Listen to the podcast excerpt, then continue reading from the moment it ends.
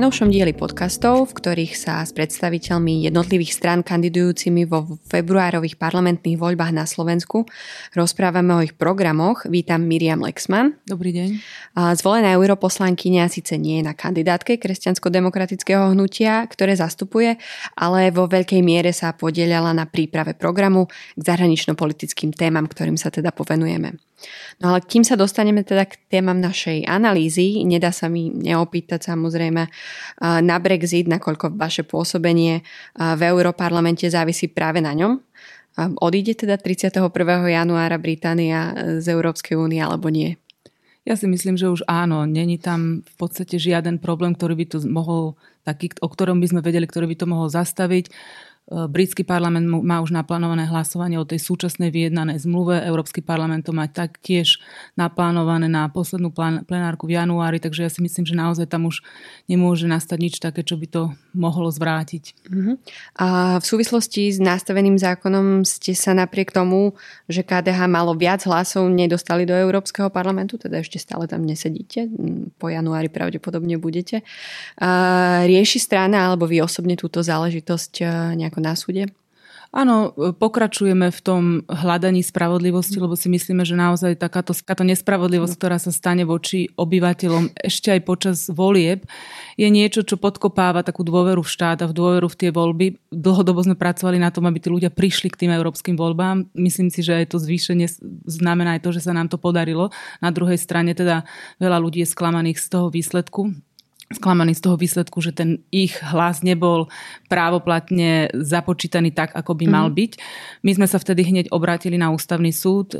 Ako poslucháči asi vedia, Ústavný súd bol vtedy nekompletný, nerozhodol. Obrátili sme sa druhýkrát a zatiaľ čakáme na, mm-hmm. na, na ďalšie rozhodnutie, alebo teda to konkrétne rozhodnutie, kedy, kedy nastane.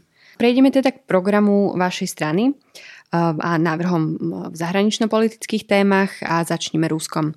V programe píšete, že by ste boli radi, ak by sa raz Rusko stalo strategickým partnerom nielen Slovenska, ale celej Európskej únie. Avšak v súčasnosti, citujem, Rusko hrubo porušuje medzinárodné právo, napríklad anexiou Krymu, okupáciou časti Ukrajiny či zasahovaním do územia celistvosti Gruzínska Macedón- a Moldavska. A rovnako spomínate podporu predĺžovania sankcií, ako by teda vzťahy medzi Slovenskom a Ruskom mali z vášho pohľadu a teda z pohľadu ká dé há vyzerať v najbližšom povolebnom období? My sme sa v tom programe snažili vyjadriť e, tak, aby e, veľmi si želáme, aby slovenská zahraničná politika bola principiálna a principiálnejšia ako, ako je dnes. Momentálne považujeme za našu zahraničnú politiku č- častokrát za dvojtvárnu, keď sa jedna vec deklaruje možno v rámci tých európskych štruktúr, druhá vec sa robí. Nevidíme veľmi veľkú konzistenciu v tom, na akých princípoch by mala byť založená zahraničná politika aj v tom, čo sa, akým spôsobom sa vykonáva. Takže myslíme si, že tu by malo nastať k zmene. Mala by byť tá politika založená vyslovene na princípoch, na dodržiavanie medzinárodných zmluv, ochrany dôstojnosti človeka, teda aj na Slovensku, ale aj v tej zahraničnej politike a ochrany individuálnych slobôd. Vieme, že situácia v Rusku aj politicky sa zhoršuje, ľudskoprávna situácia sa veľmi zhoršuje a zásahy Ruska, Ruskej federácie v zahraničnej politike porušujú medzinárodnú zmluvu a po, zmluvy a porušujú možno, že taký taký základný princíp, ktorý funguje medzi národmi, ktoré sa rešpektujú, že sa nezasahuje do vnútropolitických záležitostí. Toto Rusko začalo hrubo porušovať. Máme tu dôkazy, nielen tie, čo ste spomínali, čo, čo máme v tom programe, ale máme tu aj dôkazy zasahovania do volebných procesov, do procesov kampaní aj v rámci Európskej únie. Takže treba všetky tieto veci nejakým spôsobom zvážiť a zmeniť politiku voči Rusku, ktorá by vyslovene podporovala takýto principiálny prístup. Preto si myslíme, že pokiaľ Rusko nestiahne svoje, svoju uzurpáciu Krymu, čo, je, čo bola aj podmienka k tomu, aby sa stiahli sankcie, nemôžeme stiahnuť sankcie, preto to by sme išli sami proti sebe. Jednoducho, my sme si stanovili kritérium, na základe ktorého sa tie sankcie stanovili a myslím si, že to, že sa možno niekde nejakým spôsobom zlepšil vzťah medzi Ruskom a nejakou krajinou štát, členského štátu Európskej únie, to nemôže byť považované za dôvod na to, aby sa tie sankcie stiahli. Myslíte si, že Rusko patrí do strategických dokumentov Slovenskej republiky s tým, že by bolo označené priamo za hrozbu? To sme tu sledovali veľmi dlho. Ja si myslím, že momentálne je hrozbou aj pre Slovenskú republiku a práve napríklad aj tu e, vidieť, že na jednej strane v rámci európskych štruktúr sme podporili sankcie, deklarujeme, alebo teda spolu s inými krajinami e, sa správame tak, že Rusko je hrozbou, lebo naozaj to tak aj vnímame. Na druhej strane sme není schopní takýto, tak, takýto argument si dať ani do našich strategických do, dokumentov, čo to potom samozrejme znamená, že tá, tie bilaterálne vzťahy medzi Slovenskou republikou a Ruskom sú poznačené tým, že tam nemáme definované niektoré veci, z ktorých by bolo treba vychádzať pri stanovení týchto vzťahov. Myslíte, že by bolo vhodné alebo potrebné nejako obmedziť návštevy rôznych predstaviteľov Slovenska, ako to vidíme už teraz, ak nehovorím len o Rusku, ale jednoducho, ak je niekto predstaviteľom nejakej parlamentnej skupiny alebo nejakej, nejakého výboru a bez koordinácie s ministerstvom zahraničných vecí vydáva nejaké stanoviska, respektíve niečo deklaruje v zahraničí. Dalo by sa to, toto nejako podchytiť z vášho pohľadu? Toto by sa samozrejme nemalo diať a teda ja dúfam, keď e, po voľbách, keby sa zostavila vláda zo súčasnej opozície, že by naozaj tam bola vyššia harmonizácia, koordinácia v rámci tej zahraničnej politiky, preto lebo to oslabuje aj štát v tých zahraničných štruktúrach, e, stávame sa nečitateľnými. Nečitateľný partner nikoho nezaujíma. My keď nebudeme mať jasnú zahraničnú politiku, tak nebudeme zaujímať, my nebudeme zaujímaví pre našich silných zahraničných partnerov, čo sa obráti v konečnom dôsledku proti našim záujmom. Mm-hmm. Ďalšou veľkou témou, ktorej sa uh, venujeme v našej analýze, uh, je Čína. Vo vašom programe Reštart sa Čína nespomína, uh, ale povedzme si, aká je predstava hnutia uh, o budúcich vzťahoch Slovenska a Číny, uh, respektíve ako nastaviť stratégiu vzhľadom na to, že Slovensko stále nemá uh, stratégiu voči Číne na rozdiel od svojich partnerov vo Vyšehrade alebo teda v Európe. Tá Čína sa tam v podstate spomína nepriamo tým, že hovoríme aj o tých kybernetických hrozbách, hovoríme aj o, o tom principiálnom, nevyhnutnosti toho principiálneho prístupu, ktorý treba teda uplatňovať aj voči Číne. Je naozaj poľutovania hodné, že na Slovensku neexistuje žiadna de- diskusia o tom, aká by mala byť naša politika voči Číne, hoci Čína má veľmi jasnú a silnú politiku voči nám. Vidíme tu, je veľké e- ekonomické záujmy, ktoré narastajú. Ja som prekvapená, koľko súčiastok e, už pri akejkoľvek technickej vybavenosti sú od firmy Huawei, ktorá vieme, že reprezentuje čínske záujmy. Dokonca v Nemecku tajné služby načali takú diskusiu, do akej miery tieto, toto technické príslušenstvo od tejto firmy je nebezpečné aj v rámci e, národnej bezpečnosti, preto bo vieme, že cez to sa dá od, odpočúvať, dá sa nejakým spôsobom analyzovať a robiť prieskumy e, mienky obyvateľov. Naozaj veľa vecí sa dá využiť v tejto, možno, že v, tých, v oblasti tej kybernetickej hrozieb mm-hmm. cez práve takéto príslušenstvo. U nás takáto diskusia neexistuje a je to smutné. Na druhej strane vidím aj ako keby sme málo reagovali na, na niektoré čínske výpady voči svojim susedom. Momentálne cez Vianoce sa hovorilo veľa o Hongkongu.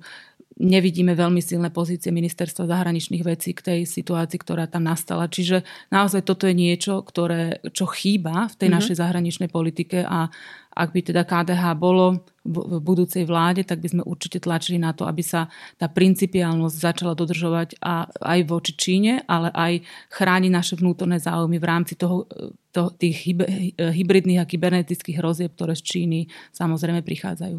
Možno budem tak fabulovať trochu, ale ak by ste boli v týchto dňoch na mieste ministra zahraničných vecí, aké kroky napríklad v súvislosti s Hongkongom by ste podnikli inak? Myslím si, že by sme mali jasne deklarovať našu podporu prodemokratickému snaženiu sa ľudí v Hongkongu. Na aj mimo strane Európskej únie? Možno, ak, ak by sa Európska únia nekoordinovala, že by sme takto vystúpili, máme my vôbec na to nejakú kapacitu, hlas a, a nebude to ja si myslím, že aj keď sme malá krajina, ten hlas by sme mali vždy využiť. Uh-huh. Nemôžeme si povedať, že však my sme mali, tak náš hlas nikoho nezaujíma. Jednoducho, ako som aj predtým spomenula, ten principiálny prístup je dôležitý, preto lebo tí veľkí hráči si všímajú, ako tí malí hráči reagujú a podľa toho si tých partnerov vyberajú. To je jedna vec. Na druhej strane, ja by som očakávala od Slovenskej republiky, hoci sme aj malým členským štátom Európskej únie, ale sme rovnoprávni aj ako, ako ako Nemecko. Jednoducho tam sa nedelia štáty na malé a veľké. Sme členským štátom a ja by som očakávala od Slovenskej republiky práve kvôli našej nedemokratickej minulosti, práve kvôli tomu, že tu sa odohrával tiež boj za, za demokraciu, za slobodu človeka, aby sme my boli hlasnejší v rámci tej Európskej únie a možno aj riešili niektoré veci iniciatívne. Požiadali Európsku úniu, navrhli spoločný postup, spoločné riešenia, spoločný vyhlásenie voči Číne, alebo teda napríklad k situácii v Hongkongu. A toto, toto mne tiež chýba, taká proaktívnosť v rámci tej Európskej únie. My veľmi často kritizujeme Európsku úniu, ale veľmi málo kedy prichádzame s iniciatívou, čo mne teda veľmi chýba a tiež si myslím, že toto by mohla byť jedna dôležitá vec, ktorú by som očakávala od novej, teda súčasnej opozícii, pokiaľ by bola vo vláde, aby sme naozaj v tej Európskej únii boli prinášali tie princípy, ktoré my považujeme za podstatné aj do tej európskej politiky. Spomínali ste Huawei, ešte pri tom ostanem. Boli by ste skôr za to, aby sa Slovensko a teda možno aj vrá- cez Slovensko zatlačilo prostredníctvom Európskej únie na Čínu, podobne ako to navrhujú Spojené štáty, teda naozaj sa zamerať napríklad pri výstavbe infraštruktúry päť gé sieti na spoločnosti, ktoré nie sú blízke Číne, skôr sú európske, prípadne pochádzajú zo Spojených štátov? To by som určite podporila, ako som spomenula, Nejak to, to technické vybavenie alebo poskytnutie týchto digitálnych služieb zo strany Číny je, ja považujem za hrozbu a myslím si, že treba sa mu vyhnúť. Ako som spomínala, nemecké tajné služby majú veľmi dobré analýzy o tom, ak, ak, aké nebezpečenstvo môže byť pochádzať napríklad cez firmu a cez ich produkty, mm. cez firmu Huawei. Sme spolu v Európskej únii, treba tú diskusiu otvoriť aj v rámci Európskej únie. Máme spoločnú teraz už energetickú politiku, ja si myslím, že tak sa dá aj vytvoriť spoločná politika práve pri, pri, vytvár, pri eh, hľadaní dodávateľov na, te, na tú päť gé sieť a na ďalšie, ďalšie eh, technické vybavenie. Tam si myslím, že práve tá Európska únia môže poskytnúť ten servis, že sme si môžeme navzájom pomáhať, navzájom sa podporovať a navzájom si poskytovať informácie v rámci toho, čo je a čo je, je ale nie, alebo nie je bezpečnosť, bezpečné v rámci týchto budovania týchto nových štruktúr. Takže tam si myslím, že určite tá spolupráca je dôležitá a je dôležitá aj to, aby sme sa vedeli jasne brániť voči týmto hybridným a kybernetickým hrozbám. Ale ešte čo sa týka toho Hongkongu a Číny, ja spomeniem ten Magnitský akt, mm-hmm. preto lebo, a to sa týka v podstate aj Ruska, ja si myslím, že naozaj to je jedno z riešení a veľmi dobré, dobré riešenie, keď sa strategicky zacieli, vlastne zacielia sankcie voči vykonávateľom mm. niektorých ľudskoprávnych prešľapov. Poslucháči asi vedia, že tento Magnitský akt sa teraz aplikoval aj na, na Kočnera a to je práve tá vec, ktorá môže pomôcť, preto lebo o sankciách sa často hovorí, že v podstate, že po, po tom, ako sa nastolia sankcie, trpí takéto obyčajné obyvateľstvo a že tí predstavitelia tých režimov viac menej na nich to nemá vplyv. Ale práve tento Magnitský akt, tento zoznam Magnitského, ako ho teda nazval americký, americký kongres, je také riešenie, ktoré poskytuje presne tú cielenú, to cielené sankcionovanie tých ľudí, ktorí predstavujú tú hrozbu pre ľudské práva alebo korupciu pre, v, rôzne, v rozličných krajinách. Áno, a to sa rieši aj na európskej úrovni teraz. A, no a treťou oblasťou našej analýzy je rozširovanie Európskej únie, o ktorom rozhoduje v podstate každá krajina Európskej únie a ako sme videli aj koncom minulého roka, jeden člen vie to rozširovanie značne ovplyvniť. ká dé há v programe tvrdí, že podporovať zodpovednú a otvorenú politiku rozširovania je teda potrebné a v tejto súvislosti hovoríte nielen o rozširovaní na Balkán, ale aj o krajiny východného partnerstva. Malo by sa Slovensko intenzívnejšie zapájať do podporovania tejto politiky, ale skôr ma zaujíma, že ako konkrétne. Určite by sa malo zapájať. Je veľmi teda poľutovania hodné, že Francúzsko takýmto spôsobom zablokovalo v podstate rokovania s Albánskom a Severným Macedónskom o, o, o ich prístupe k Európskej únii. Európska únia má veľmi jasné kritéria toho prístupu. Každý, člen, čl, každý štát európsky má právo požiadať o členstvo, keď spĺňa kritéria, by mal byť prijatý. A myslím si, že toto, takéto to základné jasné pravidlo by sa nemalo porušovať. Jednoducho, pokiaľ je to európsky štát a spĺňa základné kritéria na to, aby mohol vstúpiť do do dialogu o tom, akým spôsobom by mali ďalej postupovať sa pri tých prístupových rokovaniach, tak by to nemalo byť tomu zabránené z politických, z politických dôvodov, ako sa to stalo v súčasnosti. Ako podporovať toto rozširovanie, to je veľmi dobrá otázka. Ja si myslím, že by sme mali mať lepšie prepracovanú tú podporu v rámci reforiem v týchto krajinách, ktoré sa snažia teda o členstvo v Európskej únii.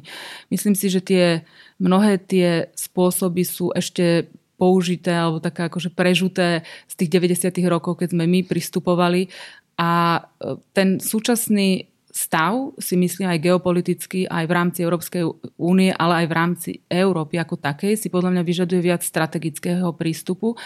Myslím si, že by sme sa mali v každej krajine, ono to aj to do určitej miery už funguje, ale myslím si, že treba sa sústrediť na tie najslabšie stránky tej krajiny a nie len uh, takéto technické naplňanie tých jednotlivých kritérií, ale pozerať sa komplexnejšie na tú krajinu, čo tá krajina potrebuje. Veľakrát sa kritizuje to, že tých kritérií je strašne veľa, že sa vyžaduje veľmi veľa úsilia za veľmi krátku dobu a jednoducho ono sa to stane len takým technickým naplňaním.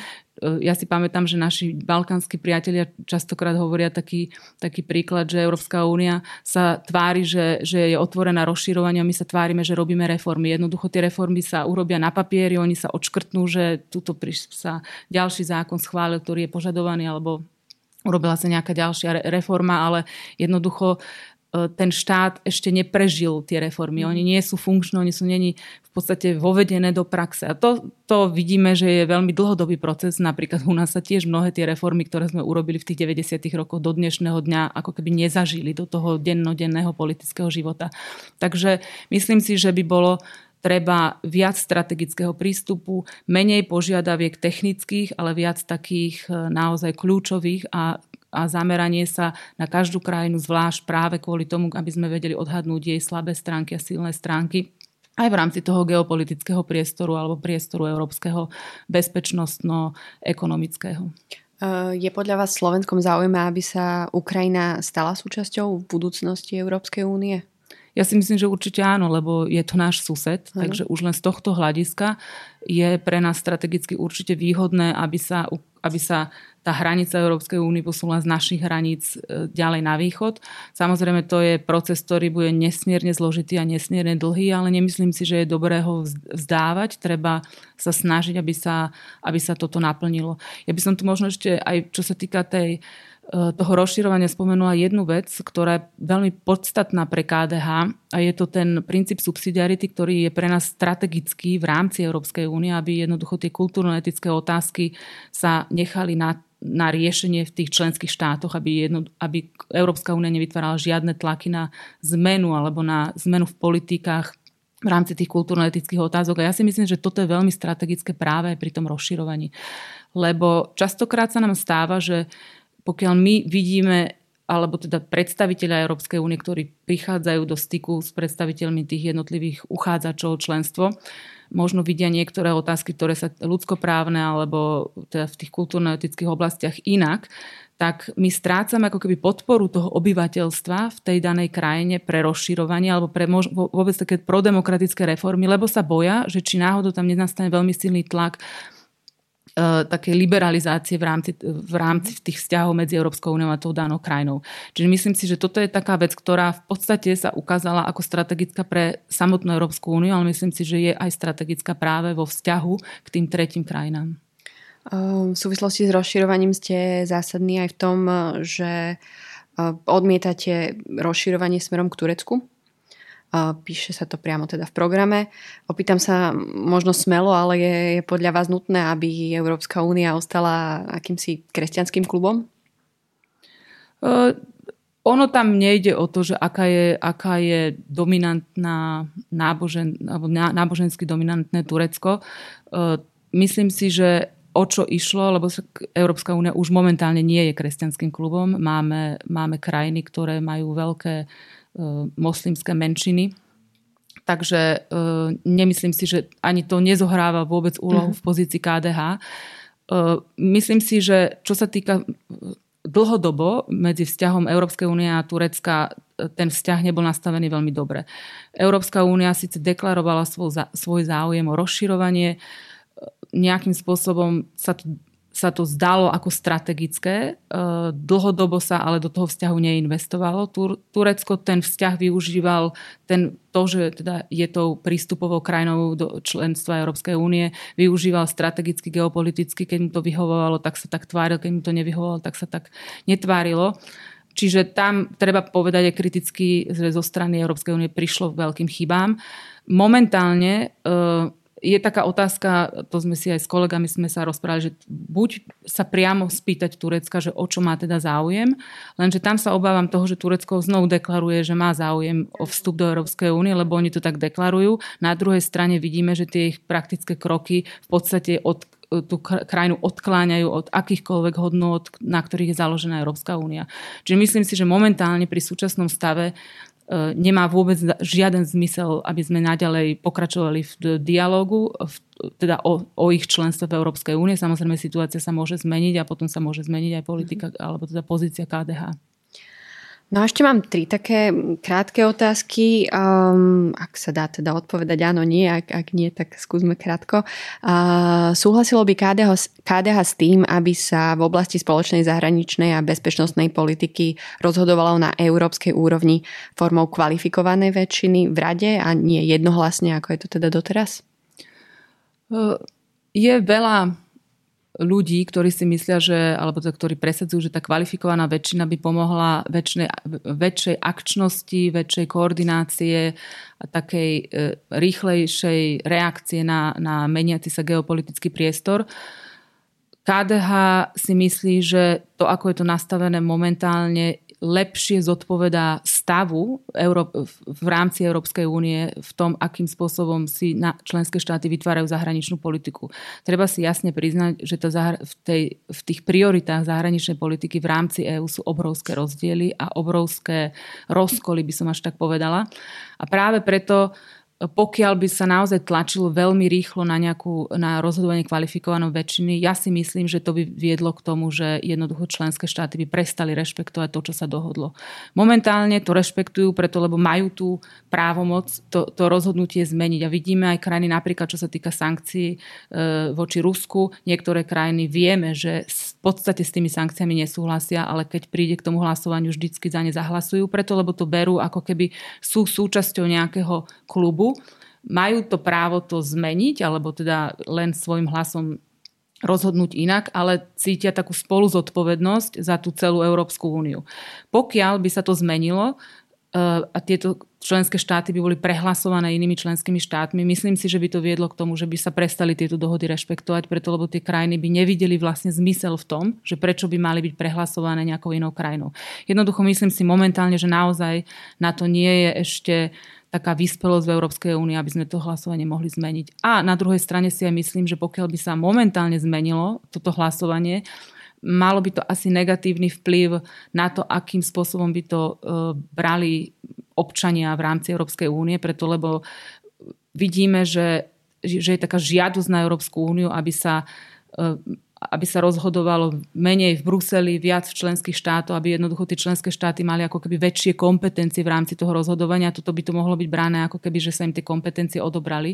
Myslím si, že ľudia by to negatívne vnímali, mali by pocit, že je to taký krok ku federalizácii Európskej únie a práve to je to, čo ľudia momentálne jasne deklarujú, že nechcú. Ale zase počúvame aj teraz v súvislosti s Iránom, že veľmi pomaly ide. Uh, idú rozhodnutia z Bruselu a práve to by to mohlo zrýchliť, takže je tam taký, tak sa to vylúčuje v podstate? Je to pravda, no to som aj ja povedala, mm-hmm. že áno, tá kvalifikovaná väčšina by bola asi rýchlejšia, ale ja si myslím, že by bola v podstate menej účinná, mm-hmm. aby to viedlo k väčším rozkolom, ako je to dnes. Uh, možno mi odpoviete veľmi podobne aj na druhú krátku moju otázku, lebo na to asi ešte nie je vytvorené prostredie, ale mala by mať Európska únia svoju vlastnú armádu, ak by teda neduplikovala NATO, ak by to nebola možno nejaká nadarmáda, uh, nič, uh, čo nepoznáme teda z NATO, no napomáhala by pre, práve pri vytváraní tej strategickej autonómie?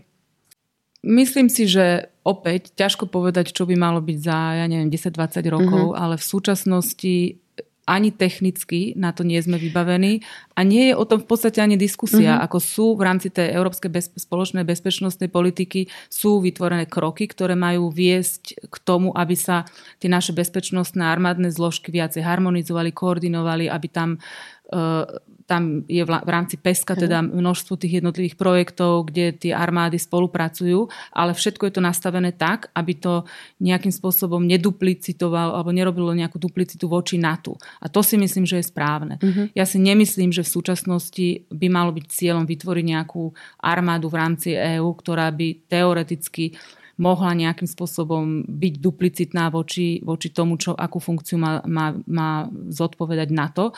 A pokiaľ by v budúcnosti bol taký záujem, to treba samozrejme diskutovať, ale v súčasnosti na to nie je ani priestor, ani záujem, ani, ani viac menej nemáme na to ani možnosti. Ukázalo sa to pri viacerých koordinovaných, teda nejakých militantných akcií v rámci EÚ, že sa vždycky došlo na to, že v podstate potrebovali aj tie zložky americké, preto lebo chýbalo technické vybavenie, chýbali skúsenosti. Jednoducho zatiaľ sme tak prepojení s tou americkou armádou v rámci NATO, že naozaj je tam nevyhnutná spolupráca a myslím si, že je to aj dobré. Ja si nemyslím, že pokiaľ by sa Európska únia nejakým spôsobom v tej bezpečnostnej politike začala veľmi oddialovať od tej Ameriky, nemyslím si, že by to prospelo ani nám, ani samozrejme geopolitickému celému nejakému bezpečnostnému priestoru. Ale chápem to správne, keď poviem, že, že ste za to, aby sa ďalej podporoval Európsky obranný fond, aj tie projekty PESCO, ktoré ste spomínali. Áno, tie projekty, ktoré v podstate sú urobené aj, však dokonca na niektorých projektoch samotných aj spolupracuje NATO. Čiže tie projekty, ktoré sú robené v rámci takej uh, harmo, alebo teda v rámci spolupráce v rámci NATO, že na, vieme, že tam neprichádza k duplicite, tak tie sto percent podporujeme. No a aj možno v nadväznosti na to sú Spojené štáty aj naďalej podľa vás garantom bezpečnosti v Európe, alebo vláda prezidenta Trumpa ukázala, že sa musí Európa začať spoliehať sama na seba? V podstate ne, nebovala by som to, že to bola vláda prezidenta Trumpa, ale už vláda prezidenta Obamu nám jasne ukázala, že by sme si mali uh, niektoré veci teda pri niektorých otázkach by sme sa nemali spoliehať len na Ameriku, ale mali by sme sa trošku začať, alebo teda mali by sme pracovať na tom, aby sme boli sebestační. A je to aj v záujme Spojených štátov. Nedá sa to povedať tak, že Spojené štáty sa stali nejakým spôsobom nesystémovým partnerom a preto my si musíme vstúpiť do svedomia a začať tú obrannú politiku budovať tak, aby, aby Európska únia minimálne teda aj tej členské štáty boli samostatnejšie. Ja si myslím, že toto je a je to aj deklarovaný záujem Spojených štátov. V podstate napokon aj prezident Trump na, začal tú diskusiu o tom, do akej miery sa investuje do ozbrojených zložiek a bezpečnosti v členských štátoch EÚ a v EÚ ako takej, kde sám požadoval, aby tie členské štáty Európskej únie do, dodržiavali tie dohody, ktoré sú v rámci NATO. Čiže toto si myslím, že je strategické, je to dôležité a ne, nemá to, ako keby by som povedala, nemá to dlhodobo zhoršiť vzťahy s Amerikou alebo nejakým spôsobom urobiť nás paralel, paralelnými uh, hráčmi v rámci geopolitického priestoru. Myslím si, že by sme mali stále harmonizovať svoje, svoju spoluprácu, ale to, keď budeme my silnejší, určite neoslabia Ameriku, ale spolu nás to os- posilní ako, ako geopolitických hráčov, západne, zo zá, západných geopolitických hráčov v rámci, v rámci sveta. Ďakujem veľmi pekne za rozhovor. Rozprávala som sa s Miriam Lexmann, zvolenou europoslankyňou a poradkyňou strany ká dé há pre zahraničnú a európsku politiku. Ešte raz veľmi pekne ďakujem a pekný deň. Ďakujem aj ja. Pekný deň. Ďalšie naše podcasty nájdete na stránke double-u double-u double-u bodka euraktiv bodka es ká lomka podcasty, v dennom newsletteri nášho portálu, alebo si ich môžete vypočuť vo vašich podcastových aplikáciách. Ak sa vám náš podcast páčil, zdieľajte ho s priateľmi a nezabudnite nás ohodnotiť. Na tomto dieli spolupracovali Štefan Bako, Adam Bajla a Lucia Jar.